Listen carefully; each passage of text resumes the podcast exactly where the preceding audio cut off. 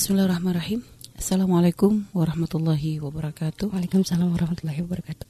Pada kali ini kita akan masuki tahapannya dalam silsilah pernikahan yang kita bahas. Mhm.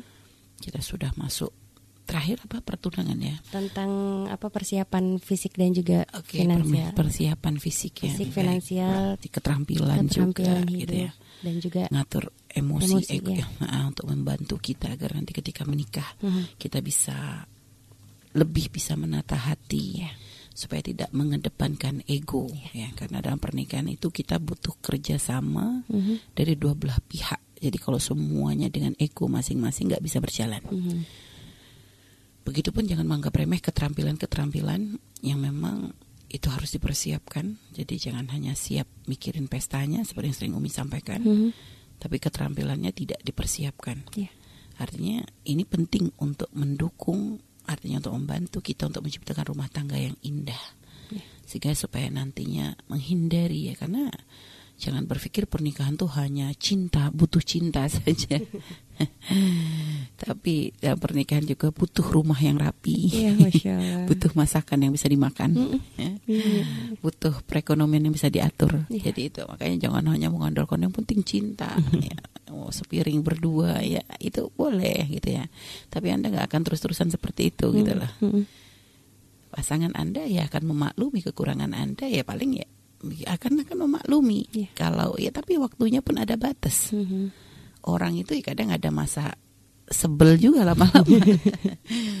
kayak nggak usah mikirin pernikahan ya. Kayak Hmm. kita aja gini ya, satu kamar sama orang yang misalnya kita nih satu sa- anggap saja kita sama temen gitu ya. Mhm.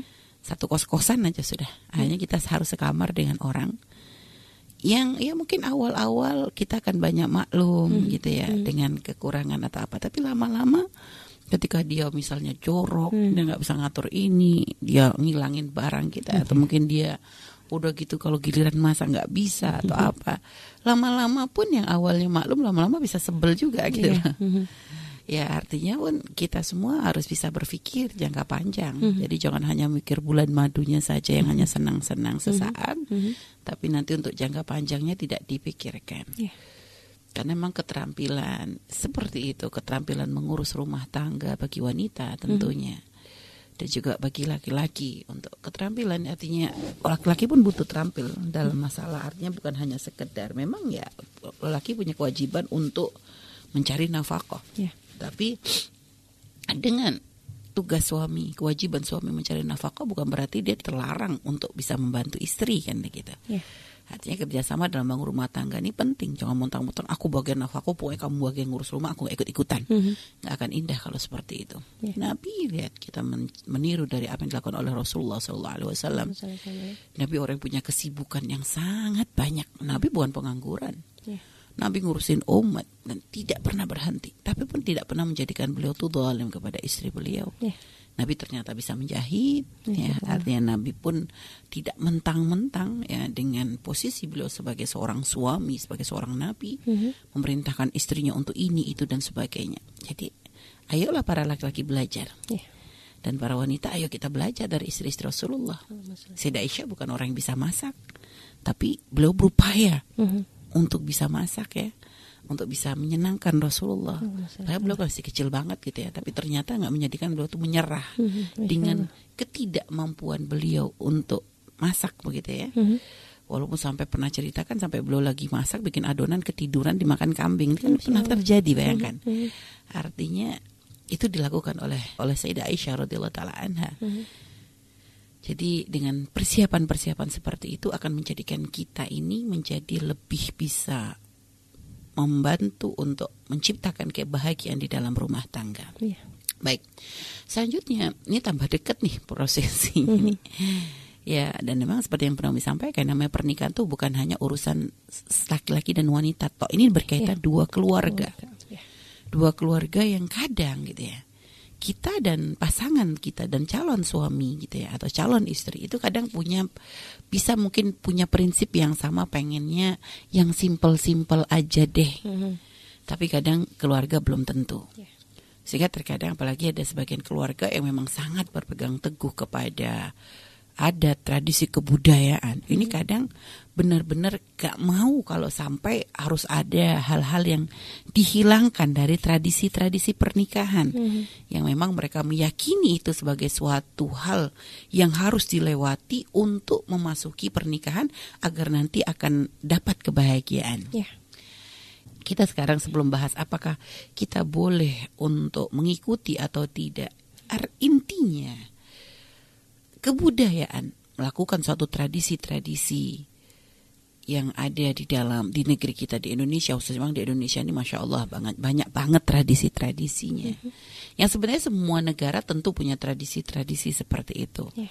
seperti kayak di kalangan orang-orang non eh, orang-orang kafir ya orang-orang yang eh, itu ada keyakinan kalau kami pernah membaca katanya kalau pengantin laki perempuan sebelum nikah gak boleh ketemu dulu gitu ya ya sebenarnya kan sama ya di Indonesia ada istilah pingit gitu ya Ya. dipingit gitu. Tapi kalau orang-orang orang-orang di luar sana juga itu kadang laki perempuan nggak boleh ketemu kalau nanti ketemu sebelum prosesi pernikahan nanti bawa sial kan begitu ya. Nah, di negeri kita ada istilah pingit. Ada lagi apa lagi banyak eh, tradisi. Kalau di negeri Arab misalnya sebelum pernikahan ada prosesi henna.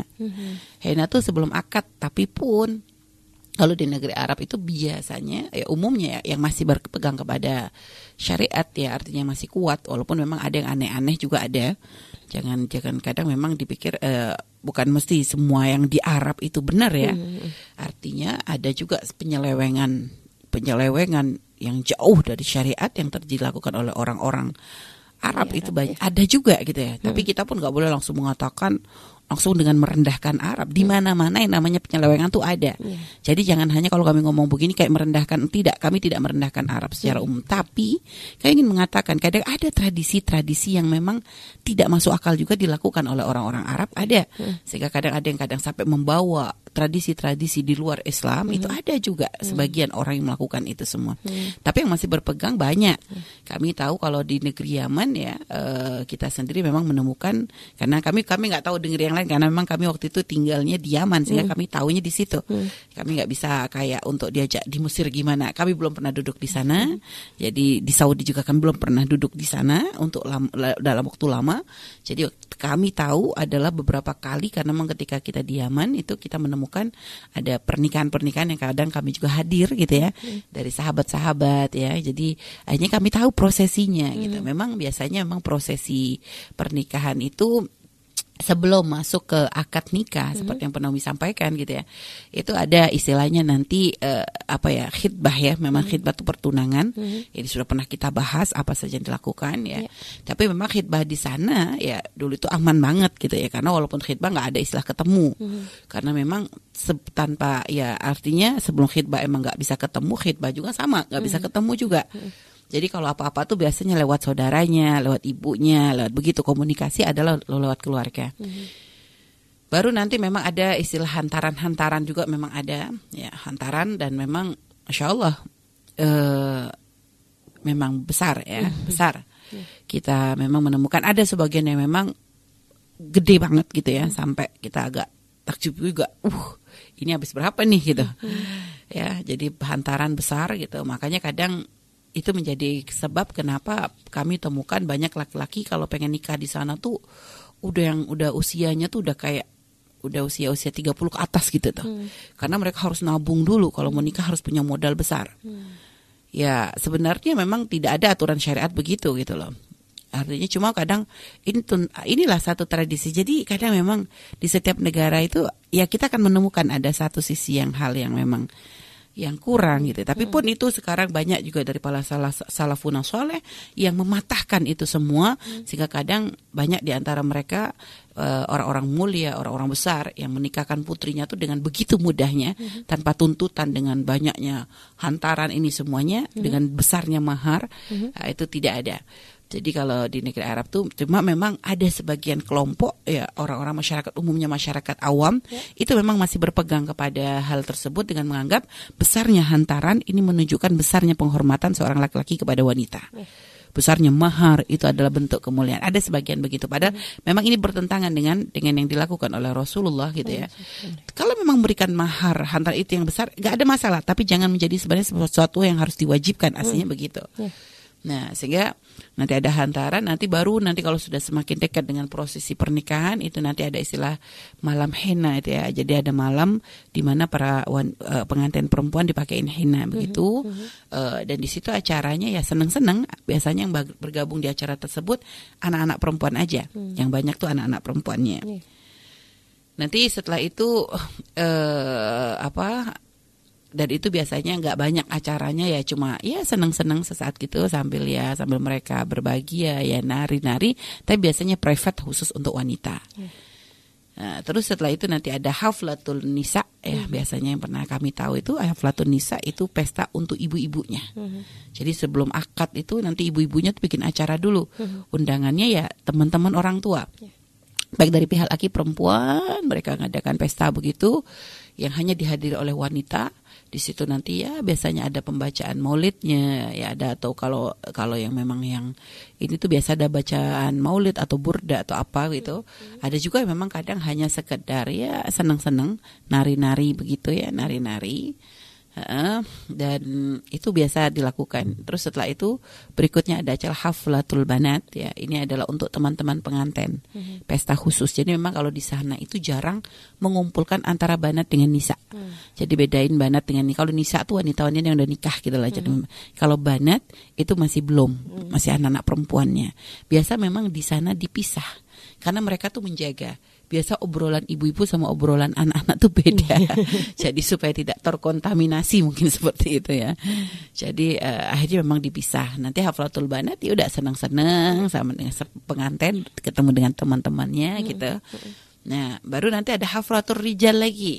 Haflatul rijal tentu ini khusus untuk laki-laki. Kalau laki-laki nggak dipisah, bapak-bapak ini biasanya ngumpul aja sudah. Hmm. Senang-senang, pengantin diajak nari begitu ya dengan tari-tarian yang memang cocok untuk para lelaki. Baru nanti puncak acara itu adalah Lailatul Zafaf. Lailatul Zafaf itu adalah malam pernikahan, mm-hmm. malam pernikahan, malam pertemuan. Yeah. Jadi akad nikah tuh biasanya sudah. Mm-hmm. Akad nikah tuh oh. biasanya sudah dilakukan dari sebelumnya hanya biasanya belum ketemu langsung. Oh, Jadi gitu. Biasa mm. akad nikah itu antara laki perempuan sudah dilakukan sebelum haflah-haflah tadi, mm-hmm. tapi nggak ketemu. Mm-hmm. Jadi yang hanya dihadiri oleh kaum laki-laki mm-hmm. dan memang nggak ada perempuan hadir dalam akad itu tidak pernah. Mm. Bahkan Umi sendiri di pernikahan Umi sama Buya nggak nggak hadir juga. Umi hanya waktu itu kan belum umum pakai video apa kamera ah di sana belum belum dapat kayak mm begitu gitu. Jadi kita waktu itu hanya dengar rekaman suara aja gitu. Acara akad nikahnya itu pun kita nikahnya tuh hari apa ya waktu itu hari Senin kalau tidak salah malam Senin ya. Uh, itu kami tahunya besoknya gitu. Jadi kami dapat rekaman suaranya tuh besoknya hari Senin gitu. Jadinya pas waktu acara akad nikahan tuh aduh ini ngapain gitu ya. Jadi nggak sama sekali nggak tahu karena Umi waktu itu memang tempatnya beda gitu ya. Mm. Umi di mana? Umi di Mukalla waktu itu acara pernikahan kita sama Buya itu di Hami. Mm. Itu lumayan lah perjalanan sekitar satu jam lebih lah dari tempat kami gitu ya. Uh, itu di tempat masjidnya orang orang tuanya Al Habib Abdullah Baharun gitu ya waktu itu. Mm. Jadi emang rata-rata emang begitu pernikahan di sana. Jadi akad sama sekali tidak ada perempuan di situ. Khusus laki-laki saja dihadiri dihadiri oleh kaum laki-laki. Nah, Baru nanti malam puncak tuh Lailatul Zafaf di mana nanti mereka pengantin laki dan pengantin perempuan tuh akan dipertemukan. Hmm.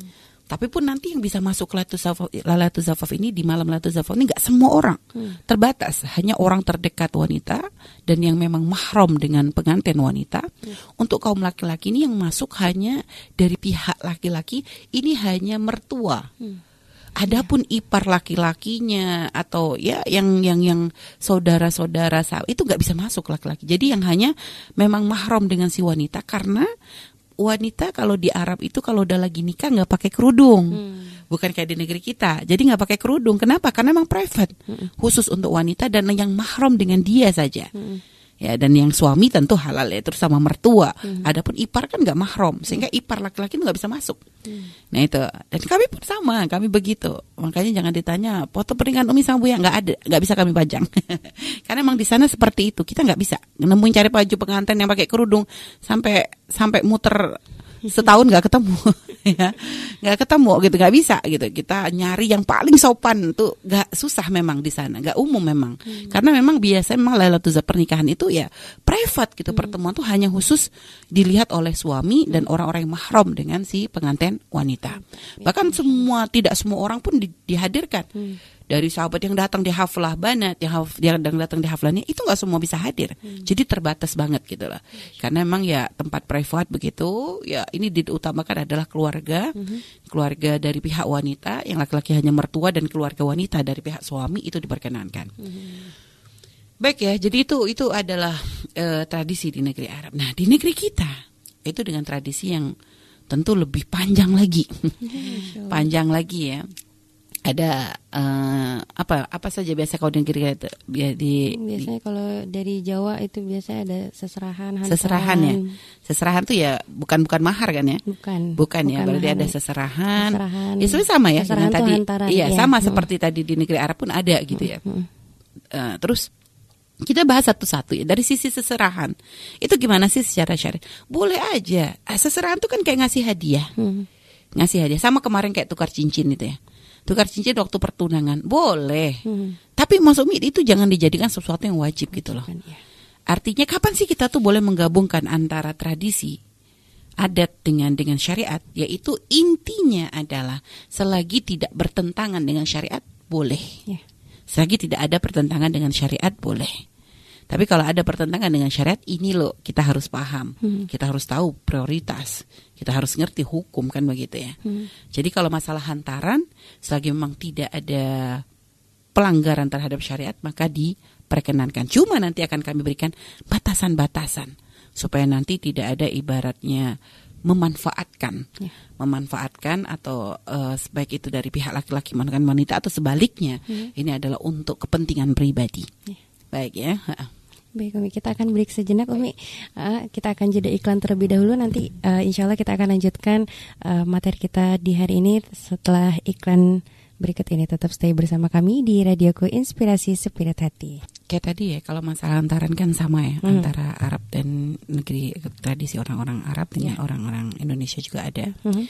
Intinya boleh nggak sih pakai hantaran? Umi tidak melarang. Sekali lagi tidak ada larangan. Secara syariat pun memberikan hadiah bukan suatu hal yang terlarang. Ya.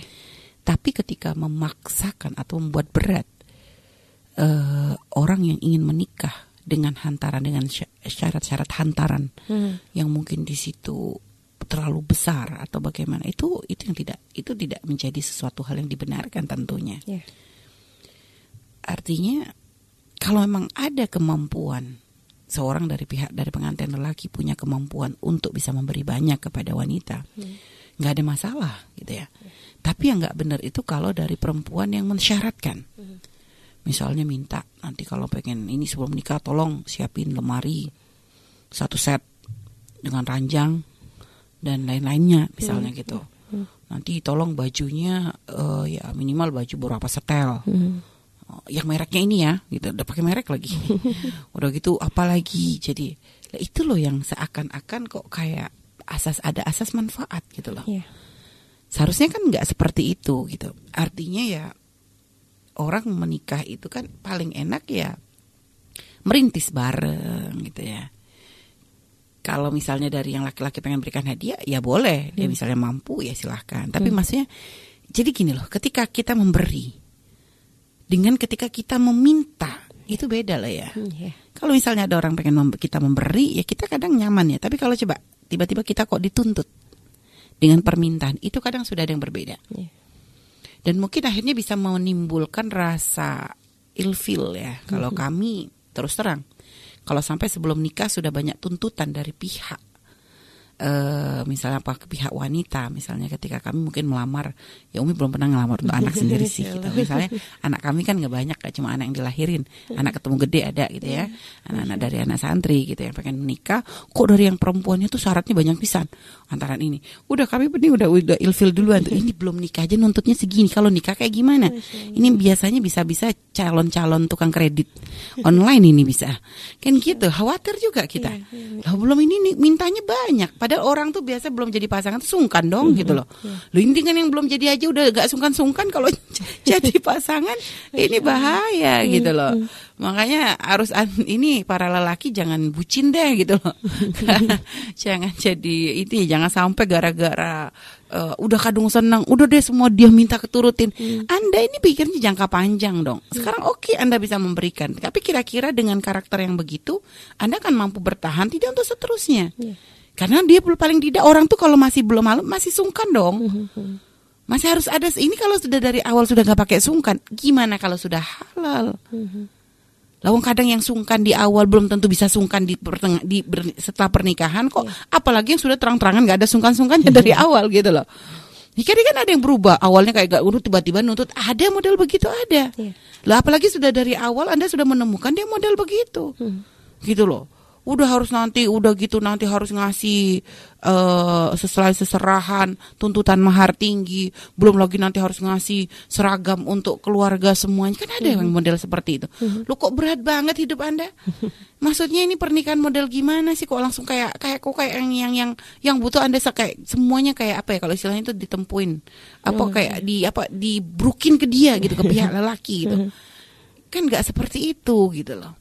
Meringankan urusan yang kepada kepintu hal itu adalah satu hal yang yang hendaknya eh, diperhatikan gitu dan tolong para wanita atau para orang tua dari pihak wanita jangan merendahkan putri Anda dengan banyaknya tuntutan sebelum menikah. Karena itu menjadikan putri Anda tuh tidak nyaman untuk memasuki pernikahan. Para wanita, kalau Anda sudah terlalu banyak tuntutan di sebelum menikah itu, lihat Anda akan dipandang sudah rendah. Mungkin yang awalnya di mata calon suami Anda punya level tinggi gitu, itu akan berturun berapa poin. Itu pun tidak mau ada perasaan karena namanya dituntut. Lain kalau dia memberi, Anda bebaskan dia terserahlah kita nggak nuntut kita. Tiba dia memberi banyak, lain cerita. Tapi coba Anda langsung masukin lemari ini itu lihat. Kok kayak Anda tuh kayak barter ya. saya berikan diri saya, kamu berikan barang yang banyak untuk saya kan begitu. Itu sebenarnya bisa merendahkan. Makanya ini memang secara syariat tidak langsung dikatakan haram.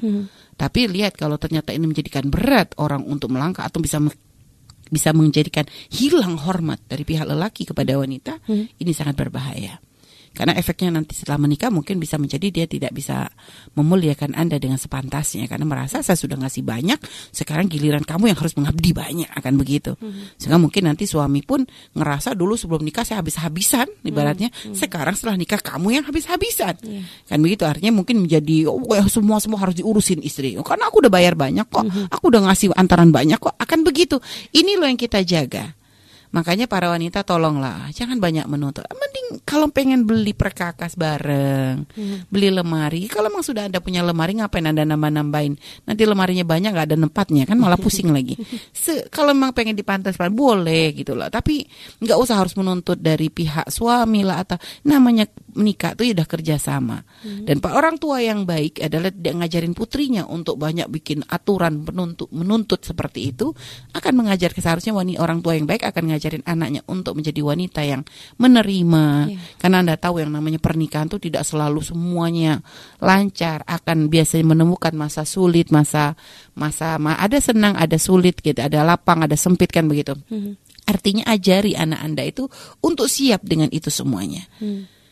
Kalaupun memang Anda ingin memantaskan dari sisi mungkin ya eh, kamar pengantennya, ya Anda sebagai orang tua perempuan oh, itu untuk anak Anda juga kok. Kenapa tidak disiapkan sendiri tanpa harus menuntut kepada semua mua dari pihak lelaki kan begitu. Oh, dia mungkin mereka sudah mempu- mempunyai persiapan untuk acara atau apa. Banyak juga ibaratnya kenapa nggak Anda sendiri sebagai orang tua ini juga untuk anak kok. Iya.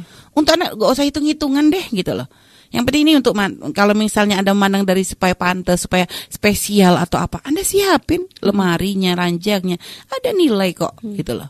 Jadi Umi tuh pengen menjadikan itu sederhana gitu ya, supaya jangan kayaknya oh ini kan aku wanita, jadi semua harus dari laki-laki, seragam apa semua. Malu-maluin banget Anda jadi pengantin perempuan, malu-maluin banget jadi pihak pengantin perempuan gitu ya dan kok kayak matre pisan gitu ya. Dan kita pun sekarang melihat hal begitu sudah hilang hilang rasa ya. Jadi seperti itu. Nah ini untuk ah, oke untuk hantaran oke ya sudah jelas. Artinya tolong dari pihak pihak lelaki kalau anda mampu memberi banyak beri. Iya. Tapi pihak wanita jangan pernah menuntut. Jangan pernah menuntut untuk dengan dengan banyaknya hantaran yang harus diberikan.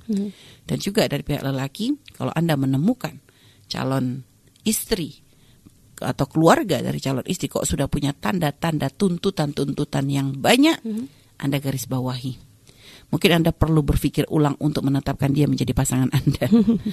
perlu berpikir ulang. Karena Anda harus pikir jangka panjang, jangan mengedepankan cinta. Oh, Enggak apa-apa, aku mampu kok. belum tentu Anda selamanya mampu. Iya. Oke, sekarang mampu dibantu orang tua dari pihak suami kan gitu. Tapi kan Iya. memangnya suami akan terus diurusin sama bapak ibunya. Setelah Hmm. menikah dia punya tanggung jawab sendiri. Kira-kira mampu nggak nerusin ketika Anda sudah nggak dibantu bapak ibu lagi kan gitu. Nah, inilah ya. Karena memang benar kami temukan hampir banyak wanita yang dari awal sudah dengan tuntutan-tuntutan yang besar Mhm. ketika menikah Masya Allah. Luar biasa menggodanya. Menggoda iman dan menggoda. Keharmonisan dalam rumah tangga itu karena ya akan semakin besar lagi tuntutan. Dan biasa belum lagi orang tuanya ikut-ikutan. Nanti malah ngajarin lagi nanti kamu minta ini ya ke suami nanti kamu begini ya. Uh handphonemu nih model lama. Nggak keren kalau kamu tuh Oh, apalagi keluarga suamimu tuh kaya loh ya. Lihat, ini handphonemu masa kamu mertuamu kaya begitu? Handphonemu yang harga segini, malu-maluin, ambil yang kelas. Semuanya akhirnya, masya Allah. Ini model pernikahan model apa ini? Naudzubillah. Baik, para lelaki, pesan kami ini adalah pesan untuk kemaslahatan dunia akhirat Anda. Supaya Anda gak jadi budak cinta gitu ya. Sampai semua diturutin Anda yang akan capek ya walaupun jadi walaupun Anda cinta walaupun Anda mampu tidak tidak seperti itu dalam bangun rumah tangga. Jangan ada asas manfaat. Semuanya asas tolong menolong. Ya, saling memberikan yang terbaik. Saling mengabdi dengan dengan pengabdian yang terbaik. Itu loh dalam rumah tangga Iya, bukan menginjak-injak hanya untuk kesenangan diri pribadi itu ya. Baik, oke, sisi hantaran. Terus apalagi pak tahapannya? Ngajak market ya Nadia ya tahapannya. Masya Allah, iya Umi. Eh, pengajian Umi. Nah, Ah, pengajian, itu pengajian. sesuatu yang wajib atau enggak? ya, boleh. Kalau dikatakan wajib gak ada aturannya begitu. Hmm. Akan tapi bukan menjadi sesuatu yang terlarang. Adakan pengajian dulu karena tujuannya baik kok. Yang penting dalam pengajiannya benar gitu loh. Hmm. Jangan sampai nanti namanya pengajian tapi acaranya aneh-aneh di dalamnya. Iya. Kalau ngundang tetangga apa semuanya minta doa gitu ya. Di situ nanti ada doa terus lalu baca ya ada bacaan Quran yang dibaca. Mungkin apakah di situ ada khatamannya kayak lalu setelah itu mungkin nanti ada nasihat dari ustadz atau ustazah. Boleh-boleh saja. Yang penting benar. Dan kalau pengajian misalnya tentu ya dibantu dengan semuanya menutup aurat gitu ya. Jadi diupayakan menutup aurat. Tapi saya belum bisa pakai kerudung umi misalnya ada yang belum. Ya minimal waktu pengajian Anda berupaya deh bertahap deh. Ayo. Siapa tahu dari situ nanti Allah kasih hidayah sehingga nanti benar-benar bisa menutup aurat. Berproses ya.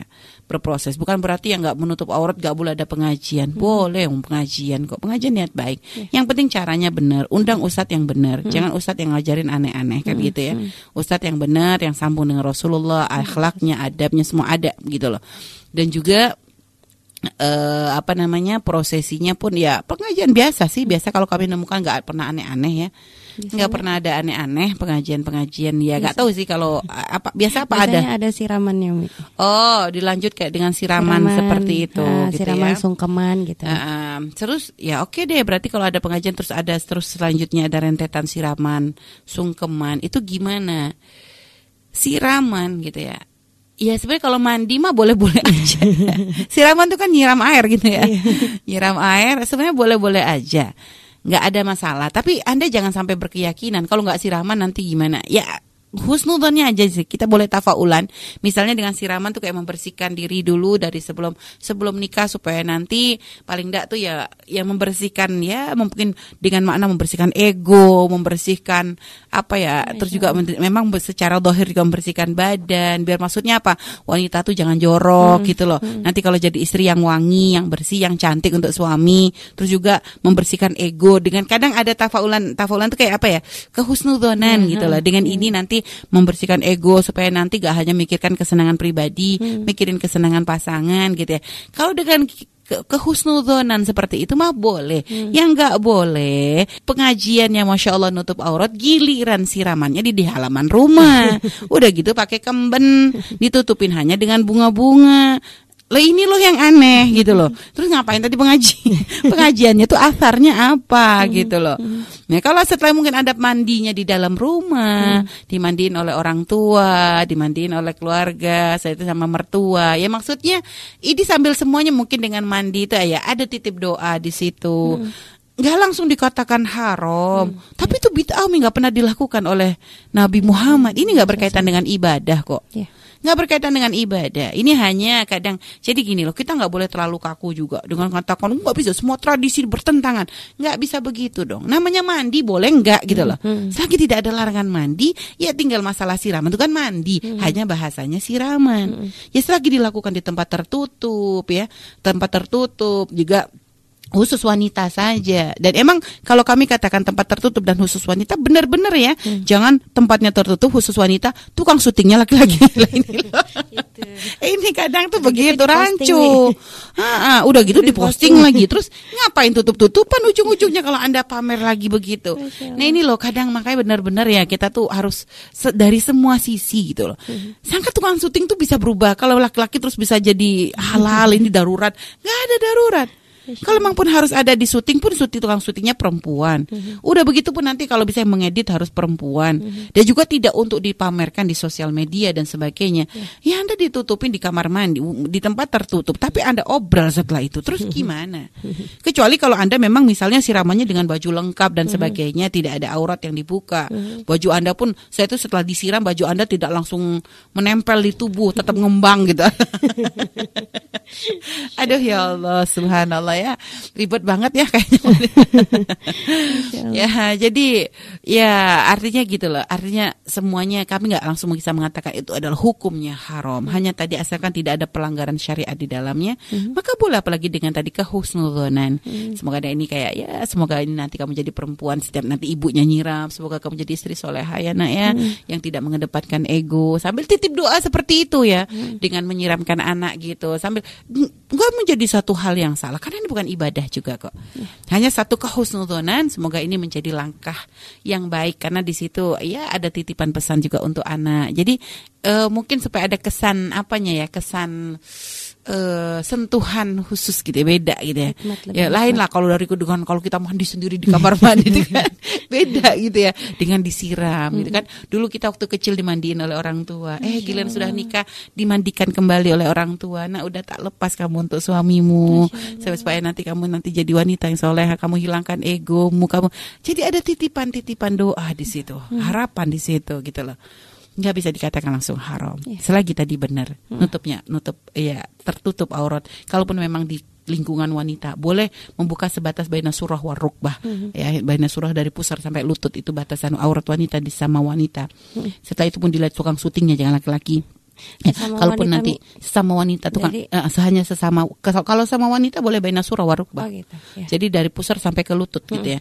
Da- eh, kok- eh, dari dari dari, Dari- sur, dari pusar, ha, Dari surah pusar itu pusar Oh, sampai gitu. batas. Tapi pun nggak langsung di atasnya digablakin juga ya. Nggak masuk akal. Biasanya memang dari dada kan ya orang ya biasa pakai kemban gitu. Boleh itu misalnya untuk khusus wanita Iya. gitu kan. Setelah itu pun tidak disut. Kalaupun disut gitu ya, itu hanya khusus untuk pribadi saja untuk prosesi nanti ya dilihat oleh anak gitu ya. Dan juga pesutingnya perempuan, tukang ngeditnya juga perempuan gitu ya. Jangan sampai tukang syutingnya perempuan ngeditnya laki-laki. Anda pakai kemban. Gitu loh, sadari itu. Itu loh, bukan untuk dipamerkan. Nah, itu ya. Oke, prosesi masa prosesi siraman beres ya. Beres. Adapun nanti kalau ternyata di situ ada keyakinan harus pakai apa namanya ditepuk-tepuk pakai apa biasanya tuh ya anunya kelapa gitu kalau nggak salah sih. Iya. Umi pernah tahu di apa sih di eh Umi pernah ngeliat gitu ya. Pokoknya masya Allah banyak lah. Ya itu selagi ya pokoknya kayak untuk sekedar ada tafaulan di situ kayak ada ke husnuzonan bahwa ini untuk seperti ini. Boleh boleh saja gitu. Yang penting jangan mengatakan akan waj- ak- kalau begitu kalau nggak begini nanti sial kalau nggak eh, itu nggak nggak benar. Kalau dengan keyakinan kalau kita nggak melakukan sial dan kalau melakukan nanti pasti akan baik oh ini nggak benar. Karena menjadikan ini semua adalah Allah. Ini hanya sekedar upaya kita. Karena ini adalah hal yang mungkin sudah ya dilakukan untuk menghindari daripada nanti ada suara-suara sumbang di belakang begitu ya kita menghindari fitnah supaya nanti semua orang enak anak kita pun nggak dijadi omongan kita pun tidak menjadi omongan gitu ya Eh, dan juga ibaratnya ini bukan suatu hal yang melanggar secara hukum haram atau apa. Wong kita nggak ada keyakinan seperti itu. Ya hanya kehusnudonan. Semoga Allah kan begitu. Tetap mintanya juga kepada Allah gitu. Bukan dengan memastikan bahwa apa yang kita lakukan menjadi sebab rumah tangga anak-anak kita pasti bahagia. Enggak juga. Kita mintanya juga tetap kepada Allah. Maka itu masih diperkenankan. Baik. Lalu secara sungkeman boleh-boleh saja acara sungkeman karena di situ kan salaman dengan dengan pihak eh, orang tua kan gitu ya. Yang penting kalau misalnya calon suami kalau belum halal ya jangan sentuhan dulu sama mertuanya. Iya. Kita pun kalau dengan calon sua, de- calon mertua bap- bapak mertua belum mahram, ya nggak boleh. Kalian mungkin bisa hanya khusus wanita-wanita saja masih diperkenankan, laki-laki sendiri gitu loh. Jadi karena masih timbal balik belum belum mahram. Kalau dengan bapak kita oke, tapi dengan bapak mertua selagi belum ada akad nikah nggak benar. Iya. Jadi gitu. Nah ini biasanya salah. Biasanya sudah langsung sak pemertua, calon mertuanya sudah langsung. Jadi sebelum disentuh suaminya sudah dijentuh calon mertuanya dulu. eh, ini yang nggak dibenarkan. Jadi acara sungkeman sambil minta doa gitu ya. Itu itu itu masih boleh-boleh saja. Karena tujuannya apa? Minta ridho orang tua. Karena kita tidak akan bisa mendapatkan kebahagiaan kecuali setelah kita tuh melangkah dengan keridhaan orang tua. Tapi pun jangan hanya sekedar action sungkeman saja. Giliran di, di luar sungkeman Anda nyebelin banget jadi anak. Tetap keberkahan Anda adalah ketika Anda menjadi anak yang benar-benar bisa membahagiakan orang tua. Jadi walaupun tanpa sungkeman Anda akan insya Allah bahagia. Tapi walaupun sungkemannya Anda satu jam, tapi kalau di luar itu Anda nyebelin banget sebagai anak, suka nyakitin orang tua, kurang ngajar kepada orang tua, susah Anda mau bahagia. Susah untuk untuk bahagia. Maka jangan hanya jadi sekedar sungkeman saja yang dicari nih kayak untuk action. Ini kan sungkeman hanya sekedar tradisi ya sebelum sebelum menikah. Tapi yang paling penting itu pengabdian Anda sebelum sungkeman. Gitu loh. Gimana Anda menyenangkan orang tua Anda? Yang bisa membahagiakan orang tua, mengabdi kepada orang tua. Insya Allah akan diberikan kebahagiaan oleh Allah setelahnya. Jadi biarpun Anda nyungkem sampai satu dua jam misalnya nggak bangun-bangun misalnya. Tapi sehari-hari Anda selalu menjadi anak yang nyebelin orang tua, susah Anda untuk bisa bahagia. Ya tradisi sungkeman. Oke, apalagi Nadia? Eh, biasanya ada eh, prosesi injek telur Umi. Ada Nah, juga injek telur ya? nah. Itu yang mubazir. Kenapa kok harus diinjek? Telur tuh paling enak diceplok ya, di dadar. Kenapa harus diinjek? Nah, ini yang haram. Ya. Kenapa ada tabdir? Hmm. Tabdir, ngapain telur kok diinjek-injek? Nggak begitu. Tempatnya telur bukan di kaki Anda, di wajan. Hmm.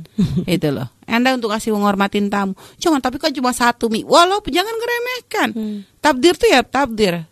Membazir itu haram, haram nggak bisa. Nggak bisa dari sisi haram itu. Jadi kecuali kecuali telur plastik boleh lah. Tapi pun nggak ada perlunya Anda untuk seperti itu. Kenapa kok harus pakai injek-injekan telur? Nah, kalau tradisi begini karena memang ada pertentangan dengan syariat, ada dari sisi takdirnya, maka kita kita nggak bisa. Itu nggak bisa. Sama kayak menginjek misalnya menginjek makanan-makanan. Pernah Umi temukan juga ada sebagian tradisi kayak misalnya ketika anak lahiran itu diinjekin makanan. Nggak sepantasnya lah. Makanan bukan tuh diinjek-injek begitu. Nggak kok Umi hanya sekedar ini aja tapi nggak nginjek beneran. Ya ngapain harus nginjek makanan? Nanti Anda pengen kalau anak Anda udah bisa jalan langsung makanannya diinjek-injek terus gitu ta. Kan dia nginjek tanah. Iya. Dia jalan di atas tanah. Memang anak Anda nanti kalau habis bisa jalan langsung jalan di atas kue-kue begitu. Anda lebih susah lagi nantinya. Jadi nggak ada perlunya. Umi pernah had- Umi kaget juga. Umi kan nggak ngerti. Umi diundang acara. Di situ ada acara apa sih anak-anak anak baru bisa jalan itu loh. Heeh. Umi nggak paham, tapi kira pengajian biasa. Ujung-ujung setelah itu kok ada anak tuh digendong terus dita- diinjekin di atas, makan kaget kita. Ya Allah, cuma Umi pun nggak mungkin langsung tiba-tiba karena memang ini di luar dugaan Umi gitu ya. Cuma ke depannya Umi sudah wanti-wanti, wah ini sudah jadi ilmu juga nih ke depannya Umi hati-hati gitu loh. Tapi kalau lagi begitu Umi nggak mungkin dong perang. Wah ini haram, ini bid'ah, ini sesat, ini dolala. Nggak mungkin begitu ngajak perang orang kita. nggak seperti itu dakwah. Dakwah tuh bukan sekedar ngomong benar tapi nyampaikan dengan benar. Ya. Momennya nggak pas. Itu momen yang nggak pas untuk Umi mengingatkan saat itu juga. Mungkin setelah itu boleh Umi bisik-bisik kepada keluarga. Nanti ke depannya nggak begini, ya gitu. Jadi begitu. Nggak langsung orang dipermalukan di depan semua tamu. Ini dakwah, amar ma'ruf nahi mungkar. Bukan amar ma'ruf ngajak perang, ngajak musuhan, bikin orang jauh dari syariat. Ya, itu ya. Jadi semangat dakwah pun harus dibarengi dengan akhlak yang baik, bukan hawa nafsu. Nah, ini. Jadi Umi memang sempat kaget waktu itu, lu kok diinjek makanannya? Ada dod, ada jenang, ada apa diinjek? Ini Allah Robbi kata kita ya. Kaget juga gitu. Nah, ini ini ini biasa. Tapi nggak tahu kalau yang pernikahan apakah begitu juga. Yang jelas kalau makanan jangan deh diinjek-injek. Nggak pantas. Tapi ini nggak dibuang kok Umi. Nanti ya gimana nama udah keinjek kaki gitu. Orang tetap mikirnya udah nggak enak walaupun kaki bayi bersih. Tetap nggak enak udah bekas kaki kok gitu loh. Nggak sepantasnya lah, nggak sepantasnya untuk seperti itu. Dan itu apa sih tujuannya? Untuk apa sih tafaulannya tuh dari mana? Dari si apanya? Tafaulan tuh maksudnya kehusnuzonannya gimana? Kan dia baru bisa jalan. Ya harusnya kan ke tanah. Ngapain di atas makanan? Coba sekarang kalau udah habis bisa jalan setiap saat anak Anda nginjek-nginjek makanan beneran, Anda nggak susah tah gitu loh. Iya. Nah, itulah dari sisi itunya tuh nggak ketemu gitu. Maka ini bukan satu hal yang kami. Tapi kalau pernikahan Umi nggak ngerti prosesnya gimana. Yang jelas nginjek telur nggak boleh haram tabdir. Sesuatu yang mubazir ya, Iya, nah gitu. yang Jadi nggak bisa dimakan lagi, nggak bisa Ya digunakan iya lagi, dong, ya. abis injek emang anda bisa nyeplok abis itu.